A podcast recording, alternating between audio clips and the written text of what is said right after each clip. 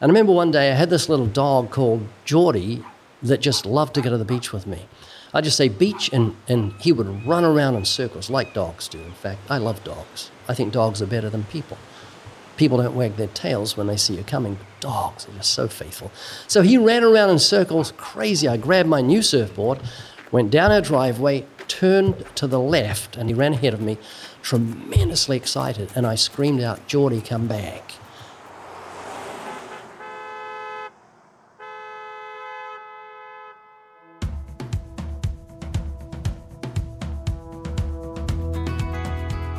Hey, my name is Nicole Juhan, and I live in North Augusta, South Carolina. These podcasts make me be in awe of God and worship His goodness. The stories of God's redemption bring such hope and motivate me to tell others about His works. I hope you enjoy today's episode and are as hope filled as I am when it's over.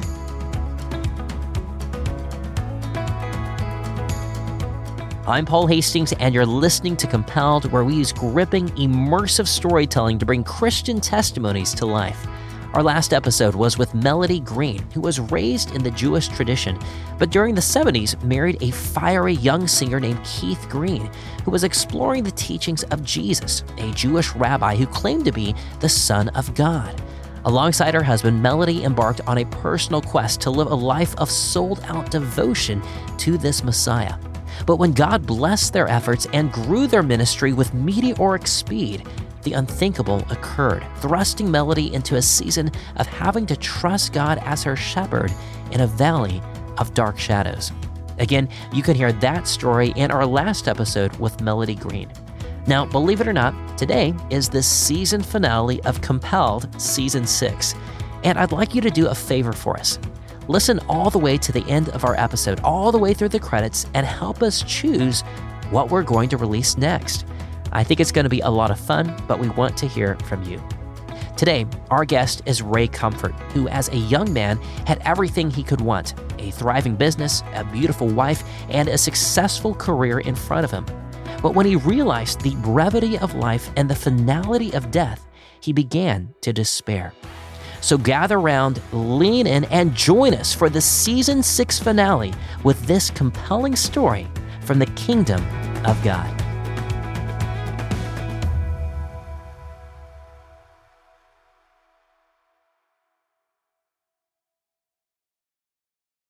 I first heard about Ray Comfort when I was a young teenager around 2006. The speech and debate club that I was part of had a strong emphasis on evangelism. And some of the evangelism training materials we used were created by a ministry called Way of the Master and featured a fellow named Ray Comfort with a strange accent and an even stranger sense of humor. Fast forward by another 15 years, and today, Ray's ministry is now called Living Waters and has a YouTube channel publishing videos of open air preaching and man on the street witnessing encounters. In fact, I wouldn't be surprised if perhaps you've come across their videos at some point.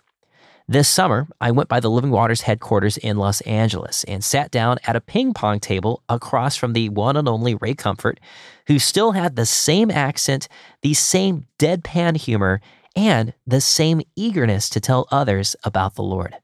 But that journey began over 70 years ago in 1949 in the Southern Hemisphere.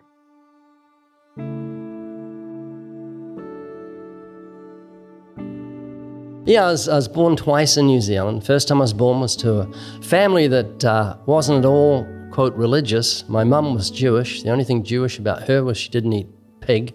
She didn't even know who Moses was, and I'm not kidding. I was brought up with no instruction whatsoever. At the age of about 10, a Catholic aunt taught me the Lord's Prayer, and that was it. I said the Lord's Prayer for 10 years every night as kind of sleeping pill. Couldn't get to sleep unless I'd gone through that. I could do it in about five seconds, and I'm not kidding meant nothing to me, really, even though I believed in God.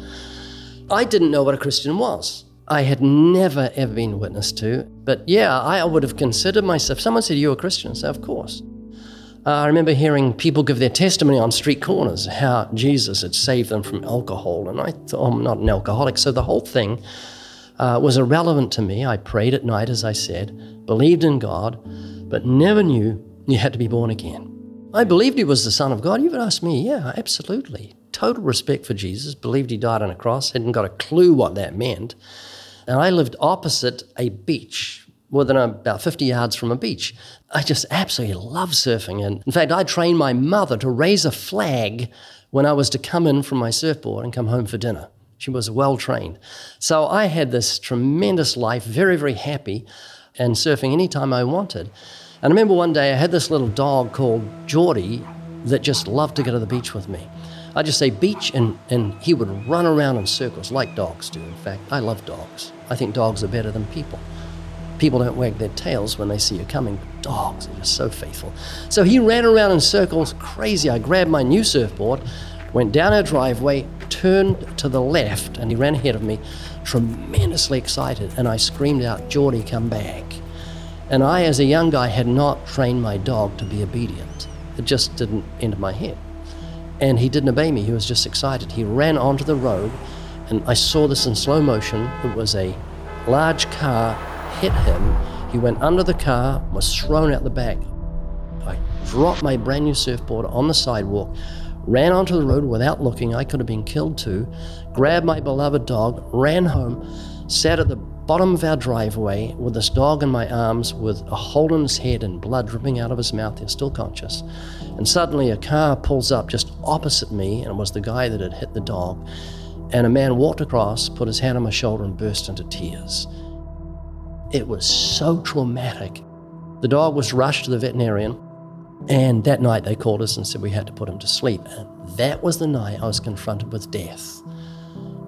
Not the death of a human being, the death of just a dog, but it hit me. Where is God? Why do people die? Why am I going to lose my mom and dad, my brother, my sister? Why is not only my dog going to die of old age, whatever, or be put down, and my grandma, grandpa, everybody dies. Now, obviously, the death of Ray's dog was heart wrenching for him. But in the grand scheme of things, God was actually using that moment to stir up a spiritual restlessness within Ray's heart.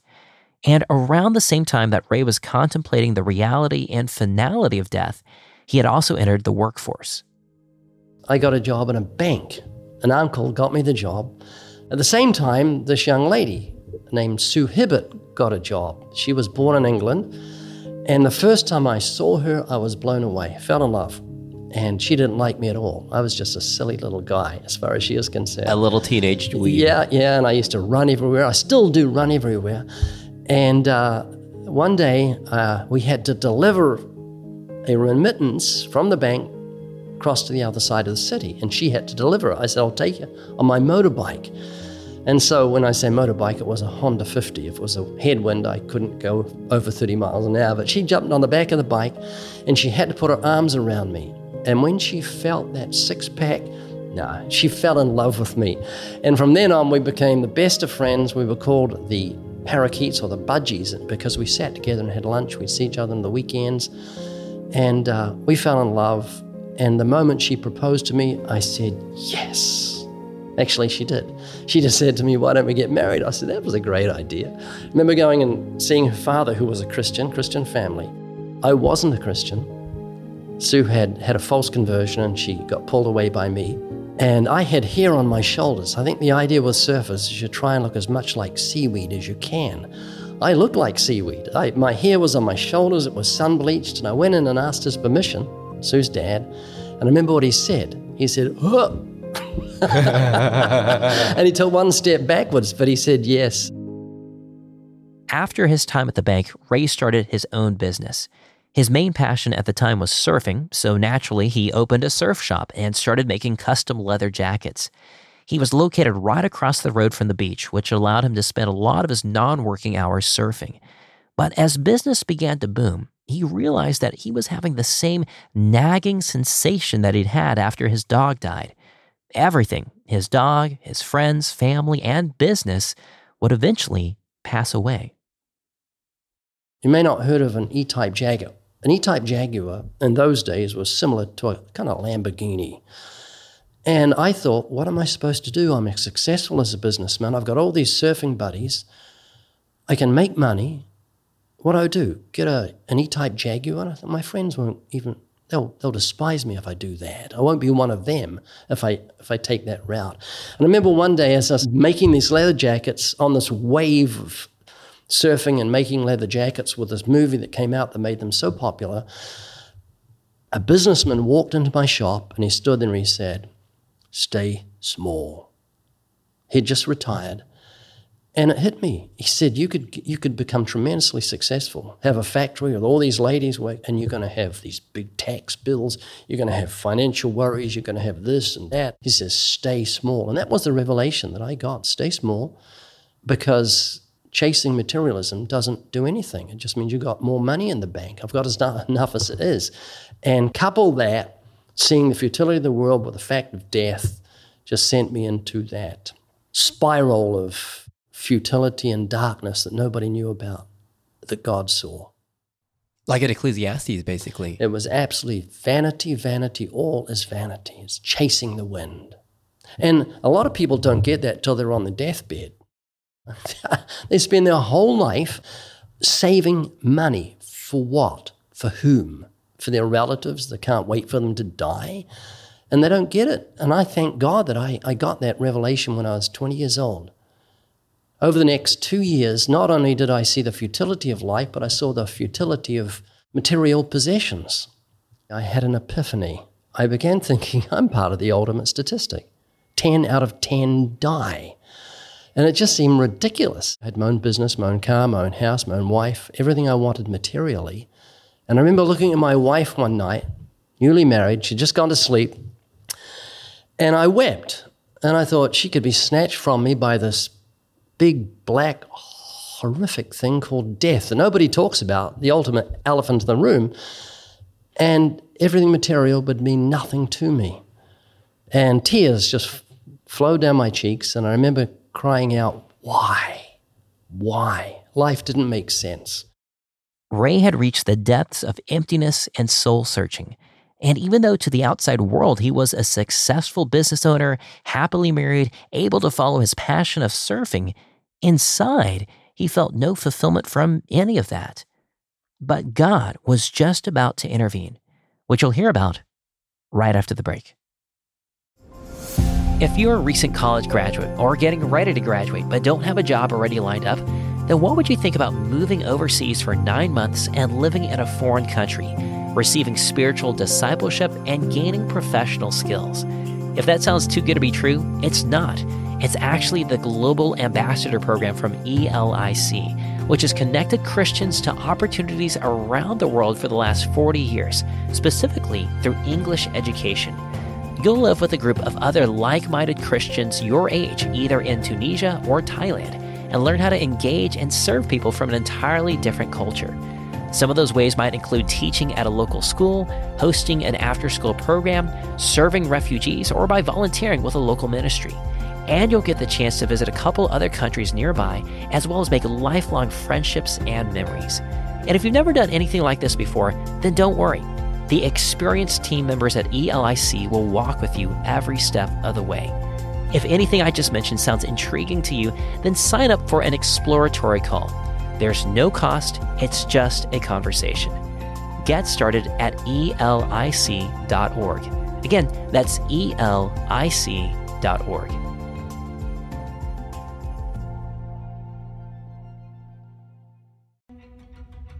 Have you ever wondered why traditional math curriculums seem like they have a one size fits all approach? Well, that's because they do the curriculum writers are making assumptions about how quickly your child is progressing, even if your child is actually struggling with a concept, which, if left unchecked, can become a major hurdle to learning and hurt their confidence. That's one of the reasons why CTC Math exists. It's an adaptive online approach that automatically changes depending on your child's unique learning needs. By adapting to your student's pace, learning becomes not only more effective, but also more enjoyable. Can you imagine? No more tears about fractions. The interactive questions change in difficulty based on how your child is progressing, ensuring that they're challenged at the level that's right for them. Not too hard, not too easy. It's just like having a math tutor who knows exactly what they need when they need it. And as a parent, you'll love the detailed reports. You'll get to see their progress in real time and celebrate their victories and understand their challenges. Ready to give your child's math education a major boost? Just visit ctcmath.com and sign up for a free trial and experience firsthand how personalized learning can transform your child's approach to math. Again, that's ctcmath.com.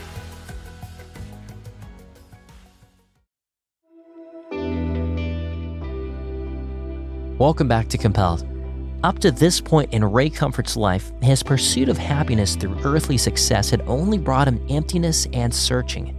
And while he believed that there was a God and that Jesus was even his son, Ray had no real understanding of his own sin or need for a Savior. But it was in the midst of this darkness that God began to show himself. I wasn't crying out to God, I was just crying out. But God heard my prayer, and six months later, I was on a surfing trip with a, with a buddy. He had a Bible, he was a Christian, new Christian. And I read the Sermon on the Mount, the greatest sermon ever preached by the greatest preacher who ever lived, where he said, You've heard it said by them of old, you shall not commit adultery. And I thought, well, I'll make it to heaven if there is one, because I've never committed adultery. But then, but then I read the words of Jesus where he said, But I say to you, whoever looks upon a woman to lust for her has committed adultery already with her in his heart. And it was like an arrow hit my chest. it was all over. I thought, man, I'm undone. If God's seen my thought life, I'm in big trouble. And the testimony of Scripture is true. Men love darkness rather than the light. Their eyes are full of adultery. We drink iniquity like water, and that perfectly described me. Successful, clean cut young businessman who was filled with unlawful sexual desire that God had seen. And I never understood the cross until that particular moment. It was very interesting. He was a brand new Christian. He didn't know what he was doing, didn't know how to lead me to Christ. We spent six and a half hours together, but I was a new creature when I came out of that room, looked up in the stars, I was brand new instantly. So I called my wife the next day and I said, Are you lonely? Because we just got married, and for some reason, she let me go on the surfing trip with my buddies without any protest, and I went. And uh, I called her and I said, Are you lonely? She said, A little bit. And I said, Well, God is with you. and it must have been a shock because I'd never talked like that, ever. Um, and I remember the next day, and I cannot tell you what a grip surfing had on me. The next day, I didn't want to go surfing. It just absolutely consumed me. I was just brand new. I thought, I don't want to go surfing. I just want to read this Bible. And that's a typical conversion. Nothing extraordinary about that. It's just that modern evangelism has watered down the message, and we don't see people transformed like Saul of Tarsus was transformed, made new creatures. And if any man be in Christ, he is a new creation. Old things have passed away. Behold, all things are become new born again, new heart, new desires. And, and so, uh, as Christians, we need to get back to preaching as the men of old Spurgeon, Wesley, Whitefield, Moody didn't compromise the gospel. They preached the bitterness of the medicine because they knew that had the healing properties. And I use an analogy when I'm sharing with people. I say to, let's say you're a doctor and you've got a cure to cancer, and there's a guy in front of you who's got cancerous disease. It's very, very, very serious. But he thinks he's well. He looks well. He's healthy, fit, and great physique. And you've got this cure, and you've looked at his x rays, and you know he's going to be dead in about two weeks. So, what are you going to do? Give him the cure or show him the x rays? And most people say, I'll give him the cure. Just give it to him. I say, no, that, that won't work because he thinks he's well. He's going to say, What are you giving this to me for? I don't want your silly cure. Get it out of my face. A good doctor will show him the x rays, show him the poison seeping through his system, and make him sweat to a point where he says, Wow, doc, I can see what you're saying. This is deadly serious. Now he's ready for the cure. And the cure is the gospel, the x ray is the Ten Commandments, and that's what happened to me on the night of my conversion. The law cut me in two. It showed me I was terminal to a point where I cried out, what must I do? I had my little personal earthquake, as did the Philippian jailer, or my trembling, as did Felix, and I understood the cross. And I embraced that cure like a dying man embraces a, a life raft or something. And I'm not exaggerating, I exploded with gratitude as a new Christian. I cannot express to you how grateful I was that God took me out of death and futility into life itself. He granted me everlasting life. He gave me heaven instead of hell. And in those days, gratitude was a high octane fuel that drove me to do the will of God. I purchased a 34 seater Bedford bus and put scripture around the outside and 12 inch high professional lettering The gift of God is eternal life. Jesus said, I'm the way, the truth, and the life. I sign wrote my car professionally with scripture on it. I put the Bible from John chapter 3, verses 1 to 16 on the front window in three inch high lettering of my store. I had on the, on the doorway scripture. I mean, I don't know how people got into my store. And I even got a printing press and put it in my home and put a billboard outside our house with scripture on it. I got on a soapbox and began preaching in the local square in the, in the heart of the city, a city of 350,000 people, the city of Christchurch. And how old were you at this point? I was 22. And you're just doing all this? Yeah, I was giving out tracts, witnessing to anyone. And if anyone could have been considered a religious fanatic in those days, it was me. Nowadays, I am much worse. I am still exploding with gratitude as I get close. I'm coming up to 74, hardly. I may not finish this interview. But I'm so grateful. I was just thinking I was coming here, only a Christian can have a happy death day. You know, we talk about happy birthdays. Well, Christian has a death has lost its sting. And so that's my motivation as a Christian to share my faith because God took me out of darkness into his glorious light. The fruit of the gospel was immediately visible in Ray's life. And while others often saw his fire for Jesus as crazy and obnoxious, Ray continued to look for more ways to share what Christ had done on the cross. And as Ray was obedient to God's leading in his life, things began to change. Something was very interesting. I had a Gethsemane experience probably about a month after I became a Christian. By that I mean I realized what I had in Christ everlasting life. Death had lost its sting. And so I decided I'd give my life to Christ, but I decided I would give him everything with my teeth gritted, sweat drops of blood, and then say, Not my will, but yours be done. And I did that on my knees, I think, if I remember rightly, in my business. And it was either the same day or the next day, a gentleman walked into my store and said, You're out of here. You didn't even have a lease. And it was just month to month, I'd pay this guy for this building. And so he kicked me out. So I started working from home, and the city came and said, You cannot have an industrial sewing machine in your home. That's, that's a factory. So I got kicked out of my home and had to move to a, a, a place six miles from our house and set up business in a small building. And I remember I shared doors with a barber, and it was very interesting. Yeah, what happened is that when I was a, a, a non Christian, I must have been about 18 or 19, I went, because there was no surf, around to a cliff edge and I watched all my buddies jump off a cliff uh, about a 50 foot cliff into a pool of water, and one of them jumped first to see how deep the water was. And I remember standing back and saying, I would never do this. These guys are so crazy because they love surfing, no surf, they've got to get an adrenaline rush. I thought, I so, I so want to show respect for this precious life. I would never even go near a cliff's edge. And so these guys that were so tempted to do things like that, getting a, to get an adrenaline rush, were ripe for drugs when they came to the area. And so they got into drugs, tried to get me into it, and I said, no, I'm not interested. And they got into uh, what was called Palfium, which was a synthetic heroin, and it killed two or three of them. Another one committed suicide, jumping off a, a cliff, killing herself on LSD. Another one got into a fight over drugs and was stabbed and died in front of his friends uh, just said, tell my family I love them. And so I put out a little pamphlet called My Friends Are Dying, and uh, a trust gave me a, a, large amount of money, so I decided to write a book, and the book became a national bestseller. And that opened a door for me to start a drug prevention center, which I started in High Street, which is an unfortunate choice of street names for a drug center. The barber one day got me into a store. I was good friends with him.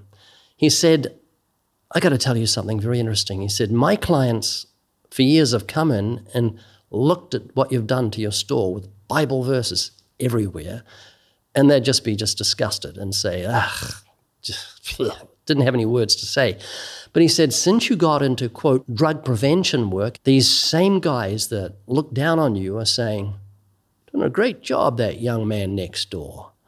And what it was was scripture, where it says, So is the will of God that by your well doing you put to silence the ignorance of foolish men.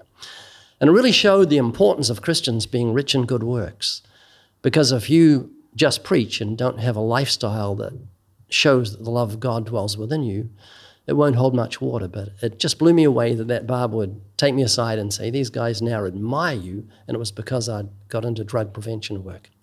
And it also opened up uh, an itinerant ministry because churches would hear about me preaching in the local square, which I did daily for 12 years.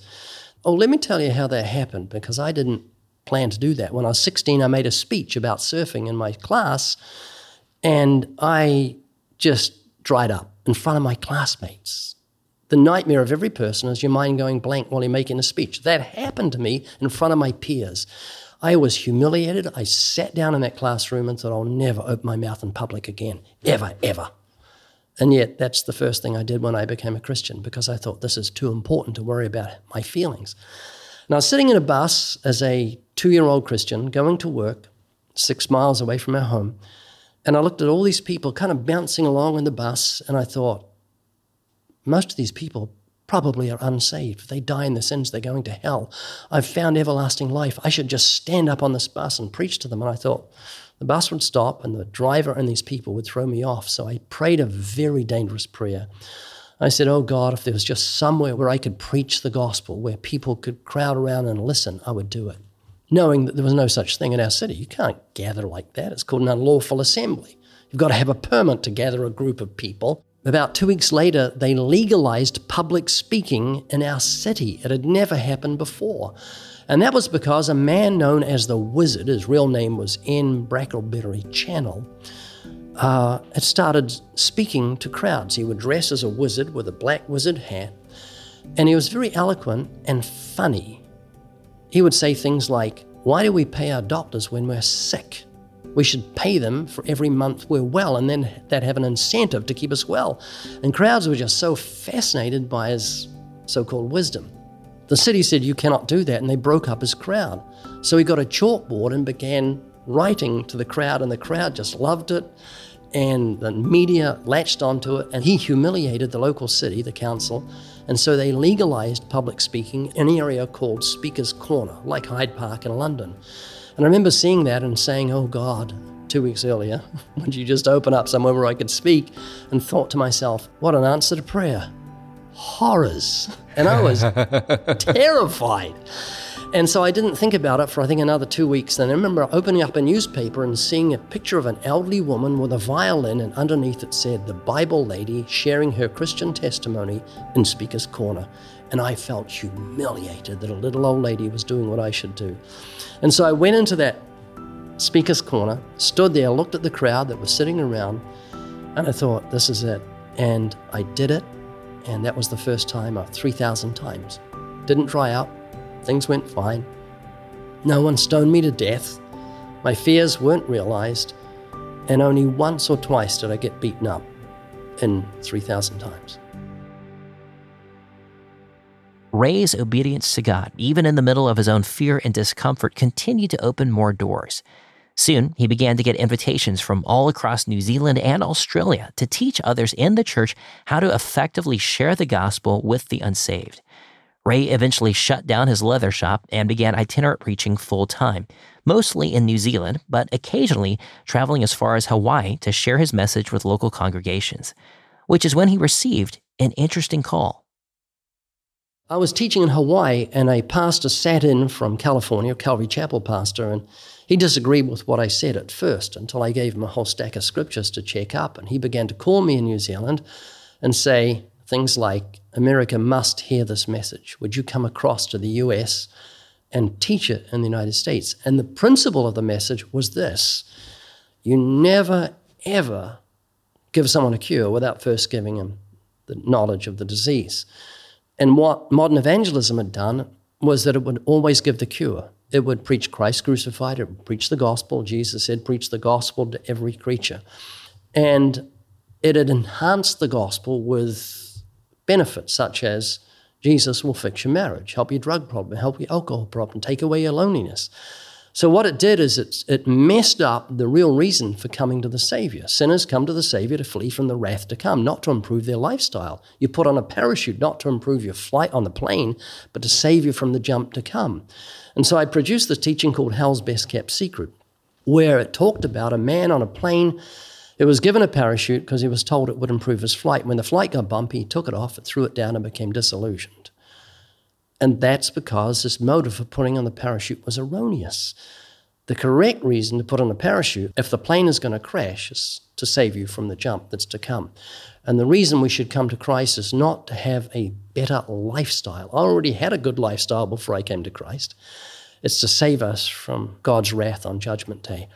And so this pastor heard the teaching and said, Come and teach this in the United States. So I came over uprooted everything and took my wife and three kids to Southern California and did nothing for three years while I waited for God to open doors. It was very frustrating because nobody knew who I was. Who's going to let a stranger into your pulpit? Where you question yourself, like, am I doing the right thing that God wants me to do? Like, did I make the wrong call coming to the US? Was there a moment like that? No, never.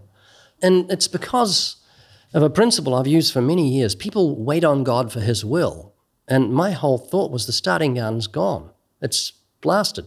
Go into all the world and preach the gospel to every creature. And I studied Mark 16, verse 15, go into all the world and preach the gospel to every creature, and saw what the original word for go was all and everywhere. Go in the original Greek means to go. All means all, and every creature means every. So when Jesus said, Go into all the world and preach the gospel to every creature, he said, Go into all the world and preach the gospel to every creature.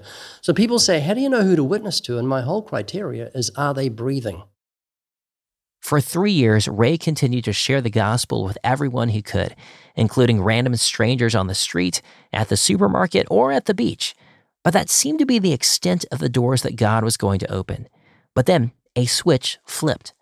Out of the blue, an influential pastor heard Ray's simple message about hell's best kept secret and invited him to speak at a conference with over a thousand pastors in California. Ray's message was turned into a video and screened to another 30,000 pastors the following year. But there was one more connection God was going to make, which would give Ray the opportunity to share the true gospel with millions. More on that after the break. If you're the parent of a high schooler or a recent high school graduate, then I'm talking to you. Have you ever been concerned about your students' career prospects or their financial future after high school? Or have you looked for ways to help them bolster their faith in the Lord as they pursue the next chapter in their life? Whether it's through continued education in college, jumping straight into a career, or working in the trades, Unbound trains students just like yours to thrive wherever God calls them. Unbound teaches young adults how to engage with the real world by equipping them to own their purpose, serve others, and live resiliently for the glory of God. They accomplish this through an intentional mixture of live events, practical skills training, and project based education. And with programs available for students still in high school or post high school, Unbound is ready to help your student prepare for what comes next. I personally know the team at Unbound, and they are excellent at what they do. And they enjoy listening to Compelled every week, which is probably why they've been one of our longest running podcast sponsors. Learn more at beunbound.us slash compelled. Again, that's beunbound.us slash compelled.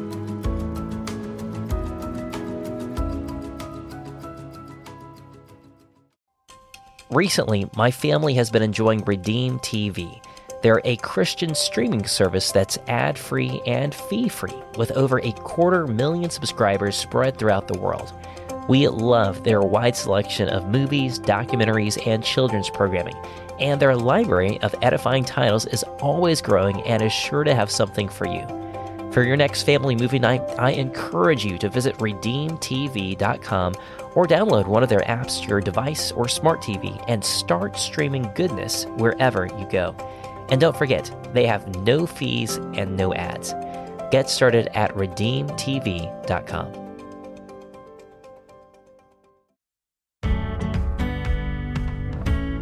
Welcome back to Compelled.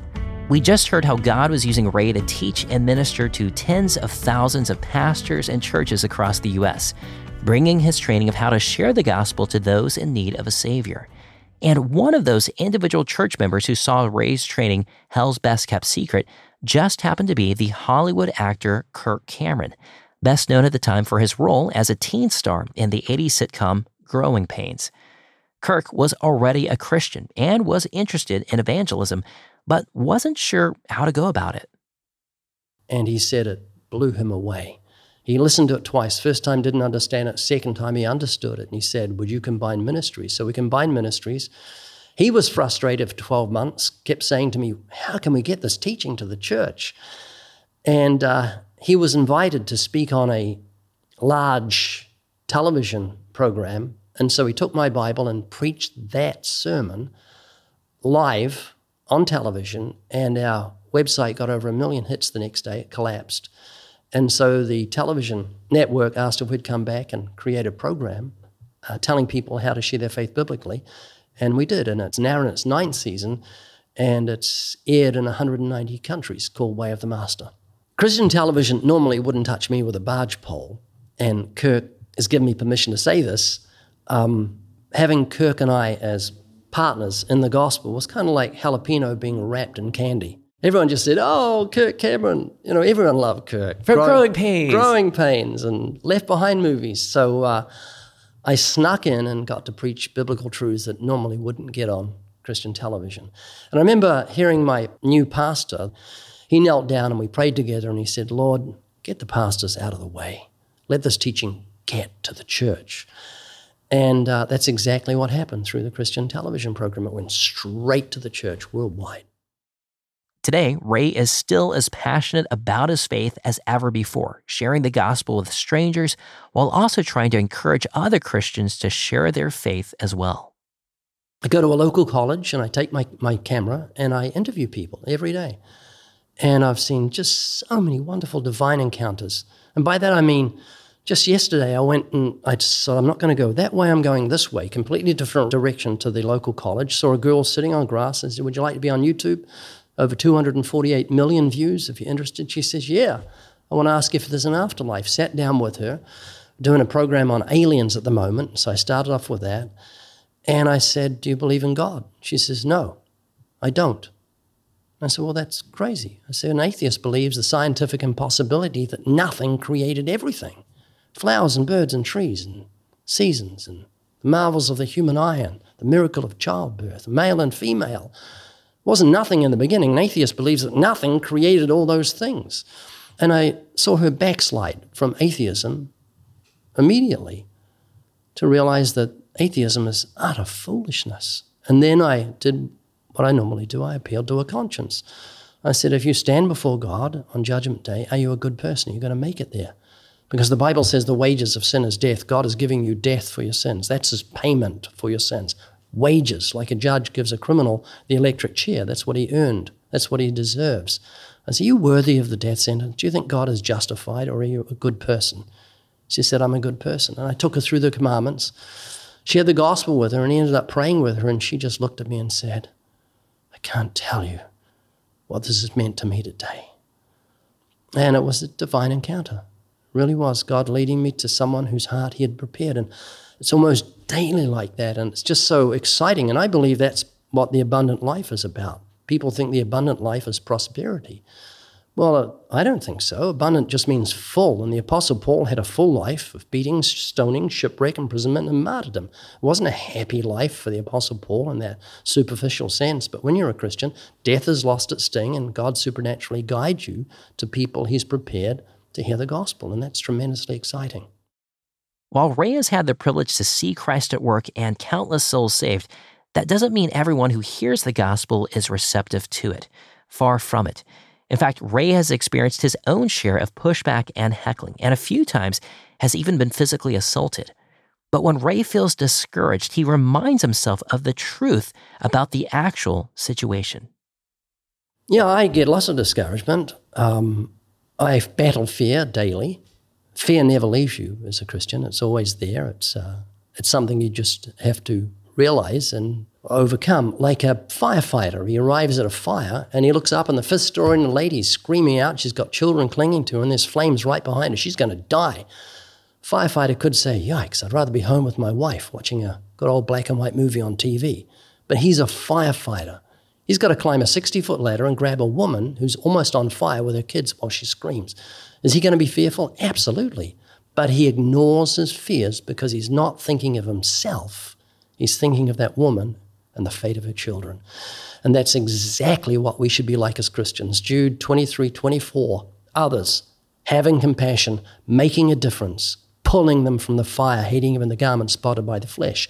So when fear comes or discouragement comes, when my courage is ripped from me, I take no notice. I got discouraged the other day. A husband and wife walked off on me in the middle of an interview. Just said, nope, we don't care what the Bible says. So I take a cue from Jesus with a rich young ruler. Rich young ruler walked off on Jesus. He just walked off, sorrowful. He didn't fall on his knees. And so we should look at Jesus and realize he was never discouraged. The Bible says that in the book of Isaiah. He shall not fail nor be discouraged. He never lost his courage because he knew he cannot fail. And that's the attitude for the Christian. Therefore, my beloved brethren, be steadfast, unmovable, always abounding in the labor of the Lord, for you know your labor is not in vain. And that's what we should take our cue from.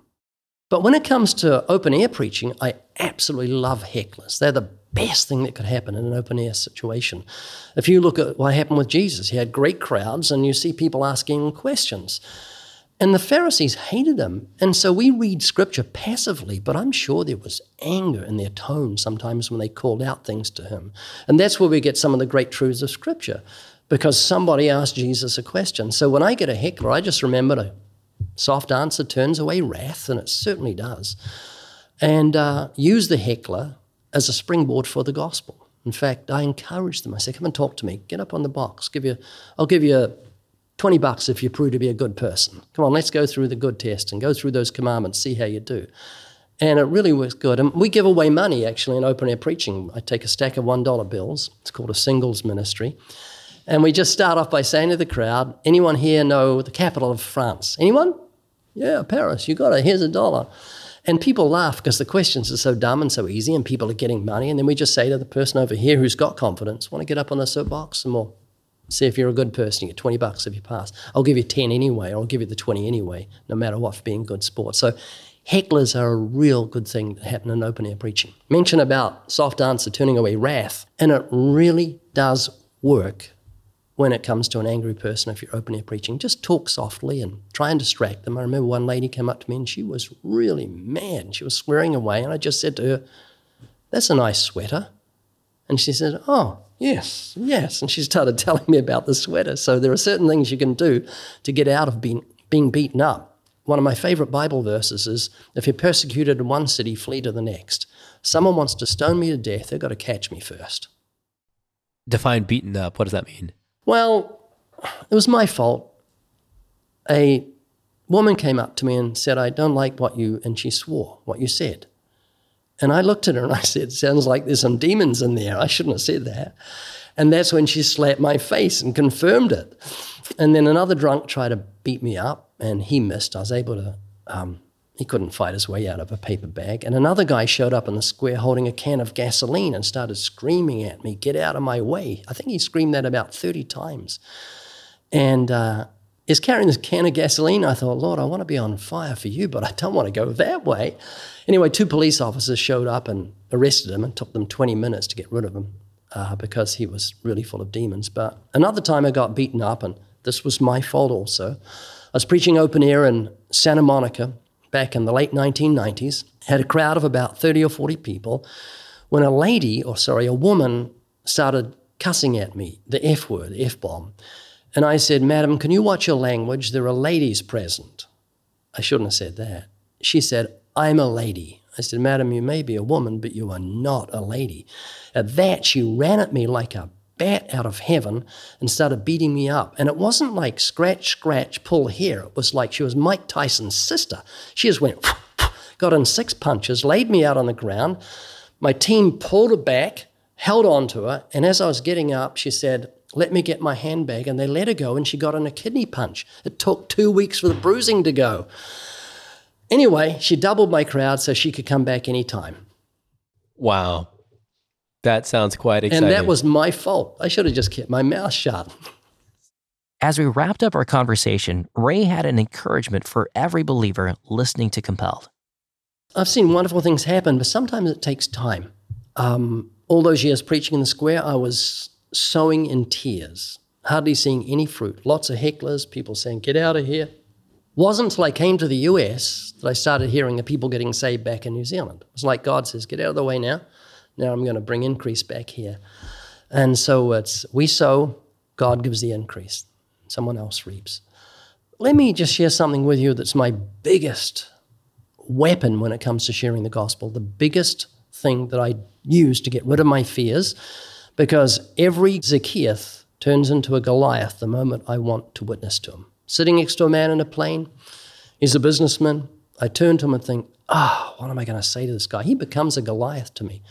And so I've years, for years, been very nervous about witnessing to people on planes. I still did it, but I discovered something about 30 years ago that slew Goliath, and this is it. I just ask strangers, do you think there's an afterlife?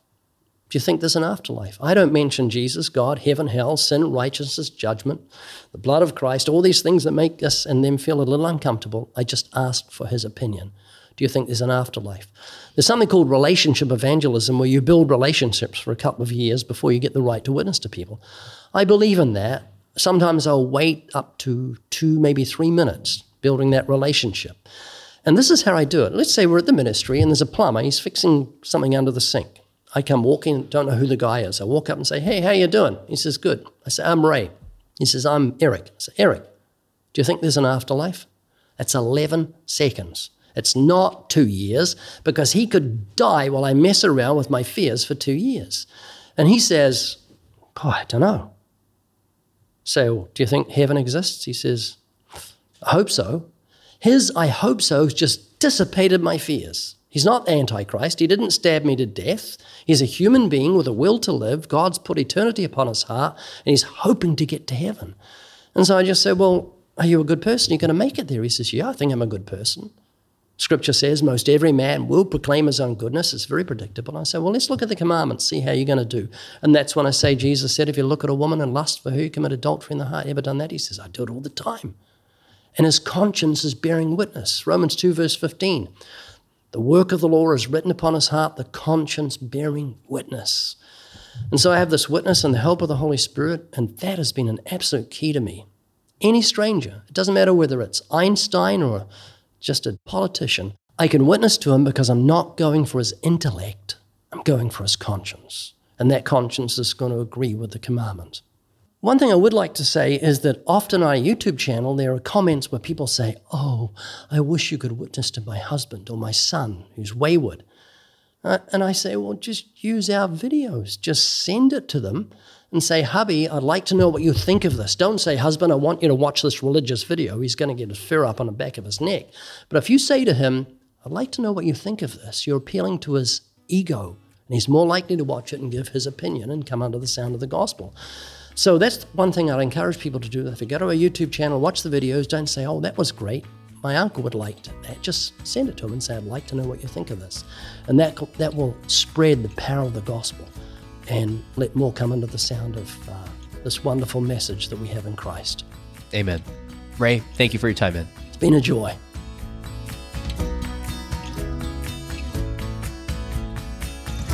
I will be the first to admit that I can feel intimidated when sharing the gospel with strangers or even friends.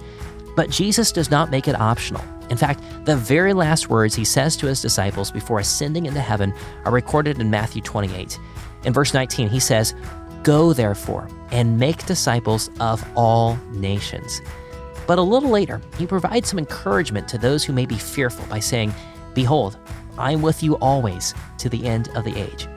A recurring theme that we've seen so many times in compelled testimonies is that the gospel is so often presented by just a regular Christian without some unique gifting or credentials. But Jesus is still there with them. In Ray's case, he heard the gospel for the very first time from a brand new convert, the surfing buddy who had only been following Jesus for six months prior. His friend wasn't especially articulate or prepared, he just shared. And God used that moment of faithfulness one night in New Zealand to open Ray's eyes. And then God proceeded to use Ray's faithfulness to share the true gospel on a street corner in Christchurch, New Zealand for 12 years. Then, with thousands of pastors in America, millions more on Christian network television, and today countless others on YouTube and social media. But it all begins with simple faithfulness to share the hope of Christ. And maybe even today, God is prompting you to text a friend or neighbor right now and ask them to meet up so that you can share some good news with them. If you'd like to learn more about Ray, his ministry, or find further advice and resources about sharing your faith, just visit livingwaters.com. Now, I told you at the beginning of the episode to listen all the way through so that you can learn what's coming next. Because after all, today is the season finale. There are no more episodes of Compelled coming out for the rest of the year. Or are there? So listen up. There are three things I want to share, and normally marketers will tell you it's a terrible idea to have three calls to action, but I'm going to do it anyways because I'm trusting you, okay? So so remember these. There's a lot to tell you, so please don't let me down. The first item is that our end of year video celebration is next Monday, November 20th at 8 p.m. Central. Come and join me and the rest of the team who makes Compelled and other listeners and maybe some guests, who knows. Come and join us on a live video call and celebrate what God has done and what He's continuing to do through the podcast. Come and hang out with us. We want to know who you are. Again, that's next Monday, November 20th at 8 p.m. Central. If you want the invite link, head over to compelledpodcast.com slash celebrate. The second thing is that we are fundraising right now to create our episodes for next year. The loose plan is to release two seasons of 10 episodes each next year. One in the spring, one in the fall. That's 20 episodes total, released every other week with some breaks in between for holidays. Now, that's not set in stone, but that's what we're praying and planning towards. You know, I've been working full time on Compelled since July of last year, so that's 17 months. And this is how we feed our family and also pay our team members, cover travel expenses, replace recording equipment, license software and music and sound effects. You get the idea, it, it adds up. And while we run advertising and are so grateful for our advertisers, and frankly, I actually enjoy telling you about the resources that we already use as a family. But advertising doesn't cover everything. So that's why we rely on you, our listeners, to help us at the end of the year. Last year, we asked you, our listeners, to help us raise $40,000, and you did. And we are so incredibly grateful for that. Without you, we would not be able to create these stories. And thanks to you, compelled episodes were listened to over half a million times this year. And our growth rate is actually really strong right now, and we're currently on place to do a million downloads next year. This winter, we're hoping to raise $50,000. And obviously, God is the one who knows whether or not we'll raise that. It's His money after all, and you and I are just the stewards. But if you feel led by God to join us in this work, then head over to compelledpodcast.com slash donate. We'll also have a tracker over there so you can see the progress that we're making. If you already give to us monthly, then thank you. Your continued and consistent support helps us make long term planning decisions. Phew, okay, that was a lot. And that was only the second item I was going to tell you about. Here's the third and final item. Between now and our next release season, we're going to be releasing some special bonus content, which will be unlike anything that we've ever done before. But we want you to help us choose. We'd like you, our listeners, to vote on what we should release each week. Whatever gets the most votes is what we're going to release the following week. And I'm going to go ahead and tell you some of the options right now, okay? But these might change. But here are the current options. Option A, a behind the scenes interview with me and Sarah telling our story of how we ended up creating Compelled and how the show has played a role in our Christian walk. Option B, a full length behind the scenes interview with one of our existing guests. This will be the full length interview. No editing, no music, just the raw interview as it happened, full of all the extra amazing stories that we did not have time to include in one of our regular episodes. If you're one of our monthly donors, then you actually already have access to all of those episodes through your behind the scenes content. Option C, an Ask Us Anything episode. You'll submit questions ahead of time and ask us anything that you want to. You can ask me, my wife, the team, any question you want, ranging from our backgrounds to theology to how we make the show to our favorite food groups or our favorite podcasts to listen to or anything in between. Within reason, we'll do our best to answer all of those questions in a single recording session. Option D, a full blown episode drop from another podcast. So, believe it or not, there are actually several other Christian podcasts that, similarly to Compelled, use immersive storytelling to showcase God's kingdom at work. And I've mentioned a handful of those through ads in the past, but there are many more that I know about that I've never told you about. And I'd love to do that and curate some of those shows for you to consider listening to as well. Okay, so that's just four options right now, and that's what I can think of off the top of my head, and there will probably be some more options as we start doing this. If you'd like to vote and tell us what bonus episode you'd like to hear next, then head over to compelledpodcast.com slash vote and let us know. And that's the last thing I was going to tell you about. Okay, so to recap, join us for our video call celebration next Monday night. That's November 20th at 8 p.m. Central. Please pray about contributing toward our $50,000 goal for next year's podcast episodes. And finally, help us choose our bonus content for the next few weeks by voting. You'll find links to everything I've mentioned on our website, compelledpodcast.com. Just look in the navigation bar. Today's episode was edited by Will Jackson, story editing by Nathan Webster, sound engineering by Zach Fowler, and our associate producer is my patient wife, Sarah Hastings. I'm your host, Paul Hastings, and you've been listening to Compelled. Lord willing, we'll be back in just a few weeks with some bonus content. We'll see you then.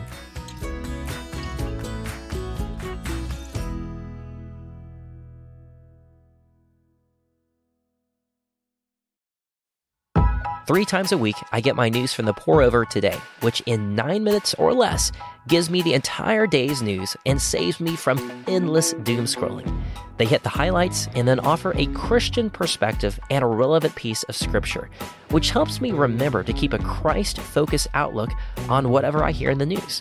And we already know it 2024 is going to be crazy with a presidential election in America and ongoing wars in Ukraine and Israel and who knows what's even going on with the global economy? In the midst of a tough, divisive year, I'm grateful to have the pour over keeping me informed of current events, but also rooted in Christ. I've been faithfully consuming the pour over three times every week for the last four years, and I think you'll find it helpful too. And the best part? It's free, doesn't cost a penny. Start listening by searching on your podcast app for The Pour Over Today or subscribe to their email newsletter, which has the exact same content at thepourover.org. Again, that's thepourover.org.